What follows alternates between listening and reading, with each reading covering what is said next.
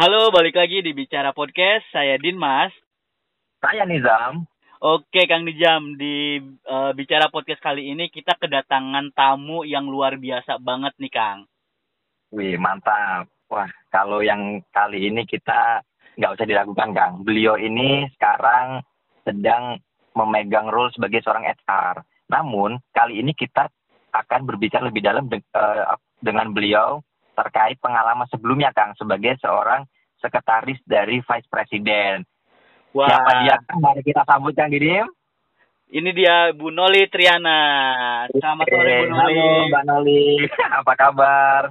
Uh, halo Dimas, Nizam, kabar baik, alhamdulillah. Apa alhamdulillah. Alhamdulillah. Sebelumnya nih Mbak, yeah. kita ngucapin thank you banget buat Mbak Noli karena udah ngeluangin waktunya nih di weekend buat take record bareng kita nih Mbak di Bicara Podcast yang masih baru inilah Mbak gitu. Uh, keren keren, aku juga seneng kok, seneng banget diundang ke kegiatan seperti ini gitu. Senang hmm. luar biasa teman-teman ini. Oke okay, mbak. Jadi uh, apa namanya seperti yang tadi uh, Kang Nizam bilang mbak, kita pengen uh, menggali lebih jauh nih tentang pengalaman Mbak Noli ketika uh, menjadi seorang sekretarisnya Vice President. Nah tapi sebelum kita ngobrol lebih jauh, mungkin Mbak Noli bisa kenalan dulu kenalan dulu terlebih dahulu nih mbak. Ah iya boleh. Halo teman-teman semua. Uh, saya Noli, Noli Triana, dipanggil uh, teman-teman biasanya Noli gitu. Uh, sekarang posisi saya sebagai HR Paper Experience Lead di Unilever Indonesia dan kebetulan saya juga memegang di uh, divisi CD gitu. Uh, sebelumnya memang saya sudah memegang VP VP HR itu selama kurang lebih hampir uh, berapa ya hampir 14 tahun 15 tahun sebagai VPHR dan kemudian mendapatkan kesempatan uh, di posisi sebagai HR People Experience Lead. Uh, itu uh, saya join di Unilever itu sebenarnya tahun 97 tahun 1997 sebagai sekretaris uh, salah satu anak perusahaan Unilever namanya waktu itu Diversity Lever sebagai sekretaris GM di sana gitu dan pada tahun 2003 saya kebetulan alhamdulillah mendapatkan kepercayaan untuk memegang VP HR di Unilever. Itu kali ya sementara. Wah, eh, menarik uh, banget, Mbak. Posisinya. Uh, uh, menarik gitu. banget nih pengalamannya ternyata udah lama ya Mbak uh, berkarir sebagai uh, sekretaris uh, vice president dan sebelumnya jadi sekretaris GM gitu Mbak ya. Nah, kalau ya. boleh tahu nih Mbak, uh, kenapa sih dulu uh, bisa jadi berkarir sebagai sekretaris Mbak awalnya boleh diceritain nggak kira-kira Mbak setelah lulus kuliah kemudian kok bisa uh, langsung jadi sekretaris gitu?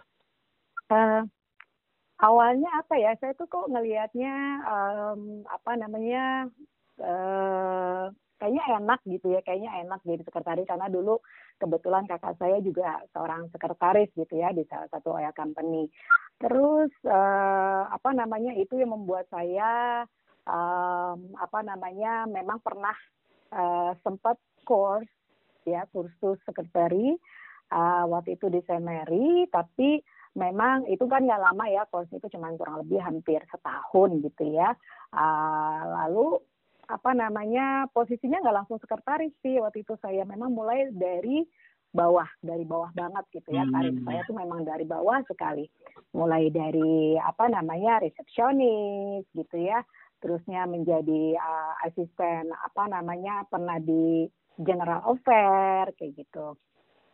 Cuman yang memicu saya itu pada saat saya bekerja uh, waktu itu di salah satu uh, apa namanya um, kontraktor gitu ya, kontraktor Belanda ya, kontraktor yang asing. Dan saya ngelihat itu apa namanya uh, sekretaris Presbir gitu yang kayaknya keren gitu ya keren banget terus udah gitu uh, apa pokoknya saya ngelihat dia tuh kok keren banget ya jadi sekretaris presbir gitu ya. Semuanya tuh kayaknya manut gitu ya sama dia gitu ya. Iya gitu ya terus gitu dan semuanya tuh kayaknya uh, berusaha maksudnya mendekat di sini mm, mungkin apabila ada yang perlu untuk berbicara sama presbia pada saat itu kan presi tinggal ya udah kamu ngatur aja sama ini gitu ya. Waktu itu kayak gitu gitu. Dan dan sepertinya pun ngatur apa apa pun di di kantor itu tuh uh, seperti kayak tangan kanannya uh, presdir pada saat hmm. itu gitu sih. Nggak takut gitu. mbak waktu itu mbak, karena kan kalau saya sendiri mungkin ya kalau ketemu presdir atau ketemu VP kan otomatis pasti deg deg deg deg deg gitu. Nah kalau mbak Noli sendiri, yeah. apakah ada perasaan itu juga atau ya biasa aja lah karena udah terbiasa gitu?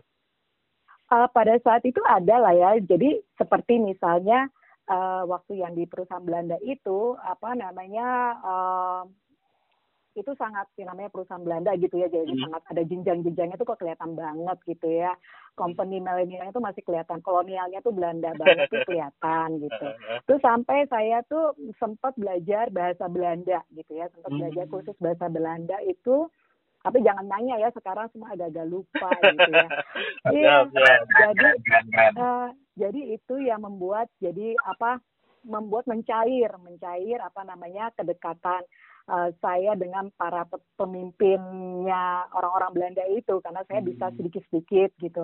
Itu sih salah satunya. Dan itu juga yang membuat uh, pada waktu mungkin ada faktor lucknya saya di, diterima di Unilever karena sempat pas suatu uh, karena saya masukkan dalam CV saya kan kalau saya sedikit sedikit bisa bahasa Belanda gitu kan mm-hmm. jadinya itu sih yang mungkin membuat uh, faktor faktor winning saya di situ di antara para kandidat lain gitu ya hmm. karena di salah satu anak perusahaan Unilever kebetulan waktu itu ada orang Belandanya juga gitu jadinya ya sedikit-sedikit lah ngobrol-ngobrol dikit gitu ya kayak gitu hmm. pada saat itu jadi ya itu kali ya membuat saya ada nilai plus sedikit di pada waktu wawancara. Gitu kali ya. Hmm, siap siap. Nah mbak kalau dulu kalau boleh tahu nih mbak saat kuliah mbak Noli ngambil jurusannya apa nih mbak? Apakah udah langsung jurusan sekretaris atau justru malah beda banget nih dari pekerjaannya jurusan uh, kuliahnya Hmm, sebenarnya saya di di Akademi Bahasa Asing gitu ya. Hmm. Uh, di situ uh, ini saya ya bukan di bukan di apa namanya universitas yang keren-keren karena memang uh, faktor ini kali ya, faktor ekonomi juga gitu. Jadinya hmm, dan tidak lulus waktu itu di si ya, jadinya uh, akhirnya saya ambil yang itulah yang sesuai sama kondisi ekonomi orang tua pada saat itu. Dan memang uh, apa namanya inginnya sih setelah lulus pengen kerja gitu. Jadinya uh, saya melihat kok kalau cuman lulusan akademi apalagi nih yang harus saya uh, punyai supaya saya lebih siap masuk ke dunia kerja. Dan karena saya ngelihat juga kakak saya bekerja sebagai sekretaris, jadi saya akhirnya agak terinspirasi dan saya ngambil kursus gitu ya kursus hmm. aja di Steneri itu jadi uh, itu yang membuat uh, saya lulus di akademi itu dan saya punya background di uh, sekretaris itu sih gitu dan itu yang mempermudah memang dari awal ya dari awal dari resepsionis jadi pernah jadi apa uh, uh, di general affair gitu ya. Terus pernah menggantikan juga uh, apa namanya sekretaris yang sedang maternity leave gitu. Itu sih yang membuat uh, saya pas saat uh, dapat offer di apa di uh, sekretaris di GM-nya di GM di anak perusahaan Unilever saya lebih pede gitu lebih pede karena banyak juga pengalaman saya yang saya punyai pada saat di perusahaan Belanda itu yang saya bawa ke Unilever pada saat itu. Hmm. Itu sih. Mantap Mbak hmm. Noli. Nah ini Mbak Noli, saya penasaran nih Mbak, job desk seorang sekretaris itu apa aja sih Mbak? Dan sekretaris, kan sekretaris itu rata-rata tiap role posisi top manajemen punya sekretaris masing-masing tuh Mbak. Mm-hmm. Nah, apakah ada perbedaan Mbak sekretaris GM, sekretaris VP atau sekretaris presdir? Apakah ada perbedaan uh, atau bagaimana Mbak? Mungkin bisa dijelaskan. Mm-hmm sebetulnya basicnya hampir sama gitu ya basicnya hampir sama sebagai kita harus bisa apa namanya ngatur jadwal gitu ya kita harus bisa align uh, timnya uh, LM kita gitu cuman ini sekarang lebih besar aja gitu kalau misalnya di GM uh, itu seperti apa namanya uh, kecil gitu ya seperti kalau di posisi sekarang di, di ini RSM kali ya RSM gitu. Nah sekarang uh, menjadi VP di VP itu memang uh, lebih besar lagi tanggung jawabnya. Karena kan kalau di VP itu kita juga harus align sama VP-VP lain gitu. Kita harus align dengan uh, apa namanya eksekutif sekretarinya chairman gitu ya. Dan juga kita harus bisa mengatur uh, ya, dengan para uh, uh, kalau yang sekarang CDLT-nya contohnya gitu ya, CDLT-nya. Gimana ngaturnya itu supaya tidak bentrok dan supaya mereka juga seperti istilahnya nurut dengan apa yang sudah diatur uh, schedule-nya dengan para uh, apa dengan jadwalnya VP-nya gitu kan. Lalu juga dengan apa namanya juga kita juga harus pintar juga untuk uh, apa namanya mengatur yang terutama agenda-agendanya tuh macam-macam ya. Agenda dengan internal dengan eksternal gitu ya. Kalau di VP itu kemungkinan kebanyakan dengan eksternal juga gitu ya eksternal apalagi pada saat itu saya juga pernah memegang uh, apa CP untuk CR ya corporate relation di mana banyak juga agenda agenda-agenda untuk bertemu dengan para eksternal gitu seperti para menteri gitu ya gimana juga ngatur hmm. untuk kalau harus ketemu dengan standby harus ketemu dengan Pak Presiden misalnya kalau untuk di PR tuh seperti kayak gitu. Gimana kalau misalnya ada isu terusnya kita harus uh, membuat suatu standby statement, gimana kita harus bisa uh, keluarnya tuh komunikasinya seperti apa. Itu kita harus align dengan uh, bagian tim communication atau humas gitu ya. Itu uh, apa namanya di CR gitu.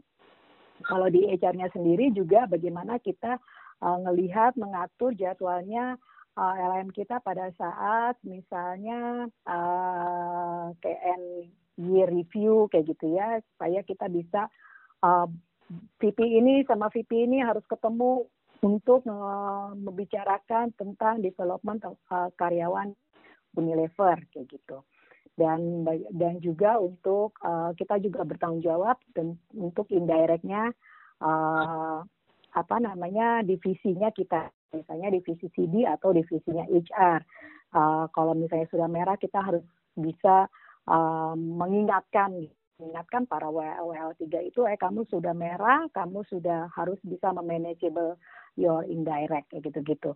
Jadi seperti itu sih memang ada ada powerful kita untuk seperti itu gitu ya.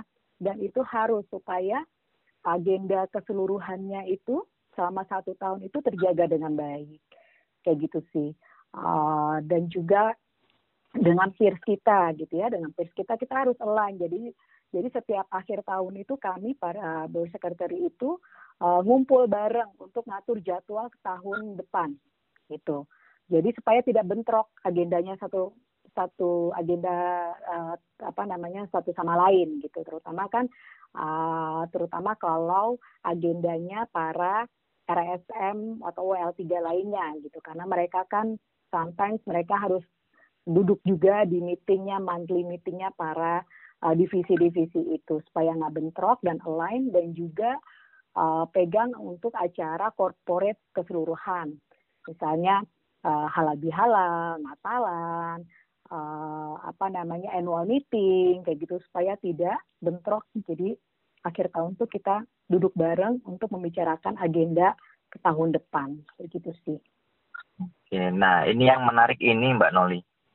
Uh, mungkin bagi audiens nih tipsnya Mbak Noli dalam mengatur agenda dan align jadwal terutama dengan LM atau line manager divisi lain atau dengan peers itu seperti apa Mbak ya tipsnya Mbak Noli selama untuk setup agenda entah itu agenda meeting atau agenda event dan lain sebagainya? Uh, per, kalau menurut saya pada saat itu gimana ya? Uh, pertama kan kita memang harus uh, lebih terbuka gitu ya, lebih terbuka. Kalau kita ngatur agenda itu kita berikan dulu agenda apa namanya agendanya kita gitu ya, agenda kita seperti itu. Habis itu kita memang uh, lebih sering ngelobi gitu ya ngelobi cari win-win solution gitu win-win solution supaya enak satu sama lain. Kita nggak boleh rigid juga ya nggak boleh rigid oh nggak bisa kamu harus kayak gini gitu. Tapi emang ada kadang-kadang kita harus seperti itu gitu ya. Uh, jadi kenapa kita membikinnya agenda planner itu se di akhir tahun gitu. Jadi di awal tahun kita sudah bisa mengkesket agendanya uh, kita masing-masing. Dan semuanya itu udah diatur kita sih udah ngatur. Jadi misalnya MCM-nya uh, Ica setiap setiap tanggal berapa di minggu keberapa. Uh, MCM-nya CD di setiap tanggal berapa di minggu-minggu berapa. Uh, home care juga seperti itu, food juga seperti itu, finance juga seperti itu. Itu. Dan cara ngelobinya kalau misalnya bentrok, kita coba ngelobi dengan uh, saya tuh juga suka ngelobi dengan uh, sekretaris di bawahnya gitu ya, di bawah saya gitu atau di, di bawah saya di divisi lain, saya juga suka ngelobi gitu ya, ngelobi uh, bisa nggak seperti ini, bisa nggak seperti itu, agendanya seperti apa kira kira-kira perlu berapa waktu lama waktunya kayak gitu. Jadi kita juga mentang-mentang udah merasa di atas tuh nggak ngelihat ke bawahnya gitu. Kita tetap harus uh, bisa ngikutin alur bawah gitu. Uh, bisa dengerin uh, apa namanya yang penting kita bisa dengerin juga yang mereka maunya gitu. Jadi kita uh, saya lebih senang uh, win-win solution sih cari cari yang terbaik gitu supaya tidak ada bentrok. Makanya saya berusaha berkali-kali ngingetin sekretaris di tim saya itu pada saat itu adalah uh, uh, apa namanya planning mereka pun mereka juga harus punya dan harus share sama saya gitu saya pertama share ke mereka saya lalu line agenda-agenda mereka lalu saya langsung blok yang udah pasti-pasti agenda gitu dan kalau misalnya bentrok uh, saya lalu suka ngingetin, saya suka ngeliatin tuh agenda-agendanya para uh, eh, LM. Dan kalau untuk uh, WL3 lainnya yang cross function juga saya kalau misalnya bentrok saya berusaha lobby. Kalau perlu saya juga ngelobi dengan uh, WL3-nya yang uh, karyawannya tersebut gitu. Itu sih memang ada apa ada keberuntungan di sebagai seorang sekretaris VP adalah kita lebih gampang ngelobi untuk para WL WL 3 itu. Oh ya kebetulan juga untuk uh, saya itu juga cukup aktif di corporate event gitu ya, corporate event di Unilever seperti di ULF gitu ya. Di ULF itu kebetulan uh, eh, ULF itu kan ada empat ya. ULF itu kayak Unilever Leadership Forum gitu ya. Uh, apa namanya? Saya cukup terlibat di kepanitiaan, jadi mereka cukup tahu cukup tahu dan kenal saya jadinya itu yang membuat saya mudah untuk berinteraksi dengan mereka gitu sih. Hmm. Oke, berarti intinya kita nge-share jadwal kita dulu dan jangan ya. lupa tetap kedekatan Mbak ya. Kita juga menghargai agenda-agenda yang lain agar tercipta win-win solution. Nah, ini Mbak, ya. Untuk kualifikasi atau skill apa sih harus dimiliki oleh seorang sekretaris itu Mbak? Uh, kualifikasi yang pasti dia kalau untuk di yang kualifikasinya tahu lah ya pasti harus bisa paham ya mengatur agenda, jadwal dan segala macam gitu ya. Cuman kalau untuk menjadi seorang VP, VP sekretaris VP saya ngelihat itu harus ada leadershipnya juga dan juga mature gitu. Karena uh, seorang sekretaris VP itu juga harus bisa apa namanya tidak kerjanya itu kayak silo gitu ya. Maunya di yang ini aja gitu. Kita harus bisa lebih uh, bisa uh, kerjanya lebih fleksibel dan bisa bekerja di under pressure gitu.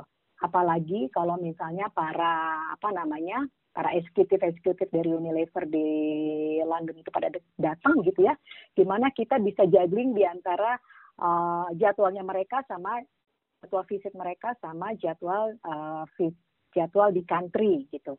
Uh, itu cukup menyita waktu lama, cukup menyita waktu gitu. Di mana mereka maunya ini, setelah itu uh, diadapt sama uh, apa namanya country juga seperti apa. Kita harus juga bisa berkomunikasi dengan uh, personal assistantnya mereka, PA-nya mereka di sana gitu ya sebelum datang ke sini gitu. Jadi uh, tidak hanya melulu uh, kolaborasinya hanya sekretaris di country gitu ya, tapi juga harus di region dan juga sampai ke global kayak gitu. Kita harus uh, punya apa namanya punya uh, fleksibel seperti itu. Uh, harus bisa me, apa namanya mengangkat diri kita untuk bisa uh, sama juga dengan mereka hmm. kayak gitu. Keren keren. Nah, sebenarnya kalau misalnya tadi saya coba uh, mendengarkan dari ceritanya Mbak Noli gitu ya, uh, untuk menjadi seorang sekretaris di top manajemen itu kan kita yang pertama tadi harus uh, bisa uh, komunikasi dengan baik, kemudian manajemen timnya, terus kemudian uh, apa namanya uh, negotiation skillnya juga harus oke okay, gitu. Nah mbak kalau untuk uh, teman-teman fresh graduate nih yang baru lulus dari kuliah sebenarnya bisa nggak sih mbak langsung uh, berprofesi sebagai uh, seorang uh, sekretaris gitu? Nah kalau boleh tahu nih mbak boleh dikasih mungkin tips-tipsnya seperti apa? Kalau misalnya memang uh, tadi mbak Noli bilang wah saya pernah nih uh, ngambil kursus nah kalau boleh tahu uh, kursusnya di mana, kemudian berapa lama boleh diceritain Mbak. Barangkali banyak nih pendengar kita yang pengen juga ikut berkarir sebagai sekretaris nih Mbak. Oh, ya pokoknya menarik sebenarnya ya sekretaris. Hmm. Mungkin sekarang udah bilang nggak sekretaris lagi ya, lebih banyak sekarang personal assistant gitu ya. Hmm. Uh, apa namanya uh, di luar itu pernah pernah apa namanya sekarang udah jadi personal assistant sekretaris udah jarang. Tapi untuk seorang fresh graduate uh, untuk menjadi bis, bisa langsung teman-teman itu apa namanya teman-teman bisa berkarir sebagai sekretaris tapi at, at least tahu background uh, tahu tentang administrasi gitu ya administrasinya tuh seperti apa gitu ya uh, tahulah kecil dikit-dikit lah tentang apa namanya tentang akuntansi gitu ya hmm. balance kayak gitu ya karena kan kita juga ngatur tentang budgeting gitu ya terusnya juga tentang alignment agenda ya harus bisalah mengkontrol agenda ini sama agenda kayak gini ini gitu ya. Ya itu yang sangat basic. Dan juga komunikasi kita memang harus uh, apa namanya baik gitu. Dan juga negosiasi negotiation skill itu sebenarnya akan terbawa uh, pada saat memang sudah on the job gitu ya. Lebih hmm. enak tuh di on the job training. Jadi kalau misalnya uh, mungkin perlu mungkin perlu apa namanya ambil skill itu bisalah kalau ngelihat ya sekarang tuh banyak hmm. banget di YouTube YouTube gitu. Tapi kalau misalnya on job training itu akan lebih bagus gitu. Nah kebetulan juga uh, apa namanya untuk fresh graduate kalau untuk menjadi sekretaris mungkin bisa jadi sekretaris yang uh, manager level dulu gitu ya. Atau nggak apa-apa memang harus kalau mulai dari yang uh, basic banget gitu ya menjadi operator atau menjadi resepsionis seperti itu. Tapi memang harus ada goalnya maunya apa gitu. Maunya setelah itu kamu ke mana? Kayak saya apa setelah menjadi uh, di di general affair lalu saya dapat ilmu general affair saya punya uh, background di sekretaris uh, jadinya uh, apa namanya itu yang membuat saya berani untuk ngambil posisi sebagai sekretaris GM karena saya ngelihat kayaknya enaknya sekretaris presdir gitu kan ya jadinya uh, itu yang membawa saya oh saya sudah ke GM gitu setelah saya ke GM uh, hmm, saya lalu juga ngelihat oh, saya di GM tuh kurang lebih tiga tahun jadi sekretaris GM lalu saya uh, mempromosikan diri saya waktu itu ke HR, ke HR-nya di hmm. Unilever hmm. gitu. Hmm. There is opportunity. There is opportunity for me to know uh, Unilever much better gitu kan. Iya, yeah, iya yeah, betul. Kayak gitu. Jadi um, apa namanya? Ya kebetulan pada saat itu HR-nya uh, mendengar gitu ya mendengar uh, aspirasi saya gitu ya. Karena waktu di perusahaan Unilever itu tempatnya terpisah gitu ya seperti terpisah tidak di uh, waktu itu kan kantornya di Gatot Subroto ya uh, tidak di Gatot Subroto gitu. Jadi bisa jadi paling saya seminggu sekali gitu ya atau dua minggu sekali uh, datang ke Graha hanya untuk ngurusin uh, klaim-klaiman gitu. Tapi dari situ saya berinteraksi, saya kenalan sama ini, saya kenalan gitu. Jadi saya memperluas uh, ini saya apa namanya no um, apa namanya environment saya. Saya memperluas juga pertemanan di situ. Uh, itu sih yang membuat uh, saya semakin pede untuk mem, apa namanya menawarkan diri saya untuk bekerja di kantor pusat gitu ya di kantor pusat Ya dilala alhamdulillah pada saat itu pos, uh, ada posisi sebagai uh, VP HR gitu ya, di mana pada hmm. saat itu saya nggak tahu kalau saya akan uh, di posi, ditempatkan di posisi itu gitu. Cuman yang menjadi wonder saya waktu itu langsung di interview dengan uh, direkturnya yang saya tadinya nggak kenal kok siapa ini kok saya baru lihat gitu ya Iya, iya gitu. Betul, Jadi betul, ya. karena menjamah men, menjejakkan kaki di lantai 8 di kantor Graha itu sesuatu gitu ya. Yes, betul. Itu udah yang kalau yang pernah tahu gitu, aduh masuk ke situ tuh luar biasa ya. Jadi kalau uh, itu perlu ya nervous-nervous gitulah ya. Gitu. Tapi itu yang menjadi saya bilang kayaknya hmm, kayaknya uh, saya kok merasa hmm, kapan ya saya bisa duduk gitu di di lantai ini gitu ya pada saat itu. Jadi ya ya itulah thanks to God gitu. Akhirnya uh, mimpi saya untuk menjadi di uh, VP HR itu uh, menjadi sekretaris direksi pada saat itu terpenuhi tapi sempat terkendala Dimas sama Niza hmm, apa tuh? Yang terkendala sih sebenarnya itu menjadi doubt saya karena pada saat itu saya mau merit. Oh, gitu loh. Terus saya sampai diskusi sama salah satu HR-nya gitu. Bu saya mau merit ini apa saya harus nunda ya merit saya? Sampai saya kayak gitu gitu. Ngeri ngeri. Iya, gitu loh ya demi demi cita-cita saya gitu ya yang udah yang udah di depan apa yang udah ada nih udah nyata gitu.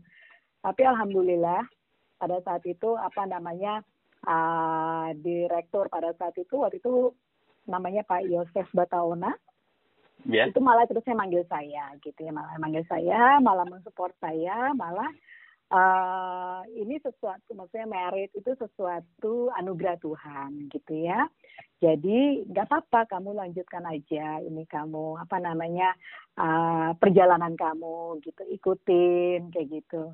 Kayak gitu sih ya alhamdulillah hmm. banget akhirnya semua berjalan gitu ya uh, karir sebagai apa namanya VP ICA pada saat itu berjalan, uh, nikah juga jalan gitu sih.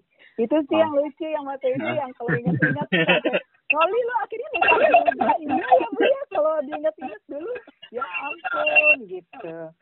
tapi uh, tapi pada intinya adalah uh, bagi teman-teman nantinya ya misalnya ada galau dan segala macam atau ingin uh, apa namanya pindah posisi itu uh, share aja, sharing mm-hmm. your apa your uh, your passion gitu ya uh, ke HR-nya gitu.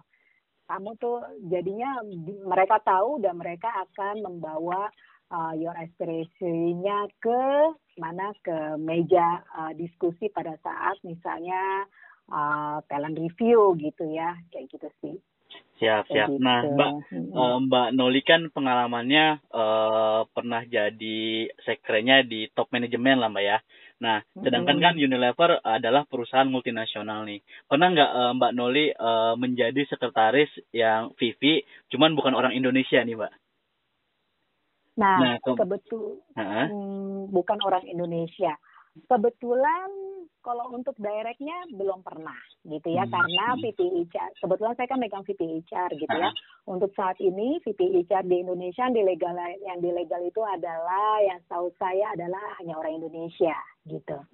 Jadi belum pernah. Tapi memang uh, apa namanya saya harus mempunyai skill communication untuk sampai ke orang regional gitu.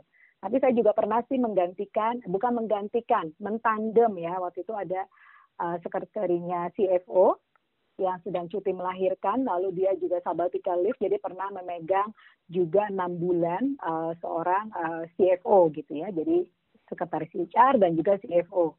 Jadi pernah juga itu yang menjadi salah satu uh, nilai tambah saya, saya jadi tahu juga tentang sedikit finance gitu ya, hmm. uh, yang yang seperti itu gitu. Jadi saya nggak hmm, kalau misalnya diminta untuk no please help me to handle. Gini oke okay, fine gitu. Dengan saya bisa. Jadi pernah saya untuk handle uh, seorang uh, VP CFO gitu. Ada perbedaan nggak sih Mbak ketika uh, menghandlenya? Karena kan otomatis kita beda culture, beda bahasa gitu Mbak.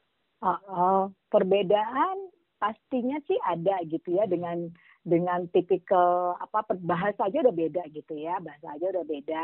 Uh, bahasa Inggrisnya tuh yang medok gitu kan ya medok gitu terus yang kadang kadang-kadang ngomongnya nggak kebuka gitu mungkin ya mulutnya gitu kan ya. Sampai ya tapi kita ya udah santai aja gitu nggak usah dibawa nervous kayak gitu gitu. Dan juga saya juga pernah ya sekali-sekali di waktu awal-awal mungkin perpeloncoan ya gitu ya. Awal-awal jadi sekretarisnya board gitu hmm, misalnya sekretar apa sekretarisnya chairman pada saat itu lagi ingin uh, memerlukan saya untuk duduk sebentar di tempatnya mejanya dia karena dia ada keperluan sesuatu gitu ya. Ya udah nggak apa-apa saya bantu aja untuk bisa handle sedikit gitu. Jadi memang eh, handle uh, orang banyak yang tipikal yang berbeda-beda di di ekspat itu ya apa ada ada perbedaannya cuman kalau kita genuine serve-nya gitu ya serve mereka gitu kalau kita nggak tahu ya tanya dan mereka very help untuk membantu kita gitu loh. Itu sih, itu sih yang saya pernah saya alami gitu ya. Uh, dan terutama kan kalau untuk di regional sama juga di tim eksekutifnya Unilever, uh, itu sangat ini ya, apa namanya, sangat beda banget protokolernya gitu ya. Gimana saya juga pernah handle untuk waktu eksekutif itu datang, ya orang-orang London itu datang, uh, CHRO lah ya istilahnya. Itu datang ke Unilever gimana how to handle them gitu ya. How to handle these people to communicate with this gitu uh, with the, ya kita bilang dewanya gitu ya dewa datang nih dewa gitu ya gimana supaya mereka happy gitu ya itu uh, apa namanya very happy mereka uh, senang lah dengan apa namanya dengan service dan juga uh, yang sudah dibikin oleh Unilever Indonesia secara keseluruhan gitu. Kayak gitu sih. Oke. Mbak Noli, mungkin ini last question nih Mbak. Mau hmm. yang mau saya tanyakan adalah kasih Mbak uh, hal hal yang Mbak Noli dapatkan selama menjadi seorang sekretaris dan mungkin bisa menjadi pesan nih buat terutama buat generasi entah yang baru lulus atau generasi yang ingin menjadi seorang sekretaris gitu Mbak. Mungkin pesan singkat lah Mbak satu satu kalimat singkat kali Mbak ya. Hmm. Pesannya adalah tetap mau belajar, keep learning itu aja. Keep Kalau learning. saya itu uh, keep learning karena oh ya saya lupa, saya juga pernah di challenge untuk apa namanya uh, mengambil sertifikasi gitu dan saya pun juga inginnya tuh tidak dipandang bukan sekretaris yang biasa-biasa aja gitu ya. Jadi certified secretary saya juga punya waktu itu ya yang untuk yang internasional gitu ya certified professional secretary gitu ya. Dan juga apa namanya karena saya memang banyak di HR-nya gitu. Jadi saya pun uh, waktu itu sempat di kamu mau nggak di sekolah kayak uh, certified professional HR gitu ya? Ya mau gitu. Kayak kuliah kayak gitu gitu. Tapi saya bilang ya oke okay, saya mau saya mau belajar. Jadi ya tiga bulan lumayan kayak kuliah gitu di suatu sekolah di Atma Jaya waktu itu ya. Hmm. ya nggak apa-apa kita uh, belajar aja. Jadi kita kalau memang uh, perlu gitu kita juga sekretaris yang dilihat tuh bukan yang biasa-biasa aja tapi memang punya knowledge yang dalam di di di profesi itu gitu ya. Jadi kalau misalnya di finance ya you have to know about the finance uh, better gitu.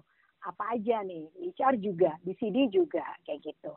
Jadi yang seperti itu sih yang apa yang saran saya. Jadi kalau udah kecemplung jadi harus tahu detailnya seperti apa. Itu yang membuat akan berbeda gitu dan itu yang akan membuat akhirnya saya di posisi saya sekarang ini gitu ya uh, yang itu menjadi nilai plus saya kayak gitu dan juga mau apa terbuka belajar dan listen gitu. siap Thank you banget nih Mbak Noli. Nggak hmm. terasa ternyata uh, obrolan kita udah lebih daripada 30 menit nih Mbak. Banyak banget ternyata memang uh, pengalaman yang saya pun Mbak yang sudah bekerja. Jangankan uh, mahasiswa yang baru lulus gitu ya. Saya aja yang udah kerja. Oh baru tahu ternyata uh, pekerjaan sekretaris itu uh, kompleks gitu banyak banget uh, tanggung jawabnya dia harus koordinasi dari satu function ke function yang lain gitu nah mbak uh, kalau misalnya nih uh, mungkin uh, mbak Noli ada pendengar kita yang pengen nanya-nanya ke mbak Noli mungkin mbak Noli bisa mau share uh, sosial medianya mungkin di tempat kita mbak Oh, boleh. Sosial media hmm. saya kalau IG sih Noli ya, Noli Triana gitu. Noli hmm. underscore Triana. uh, masih seperti biasa kalau Facebook juga Noli Triana itu aja media, media, media sosial saya gitu kalau misalnya mau WA boleh. Uh, mungkin di, uh, bol boleh juga gitu. Hmm. Saya senang juga untuk ber bersharing gitu ya uh, di 0811 1043 668. Oke, thank you banget uh, Mbak Noli atas waktunya, atas sharing-sharingnya. Semoga apa yang kita lakukan hari ini bisa bermanfaat bagi banyak orang, Mbak. Gitu. Insya Allah, amin. amin, gitu. amin. Terima kasih, Dimas Nizam.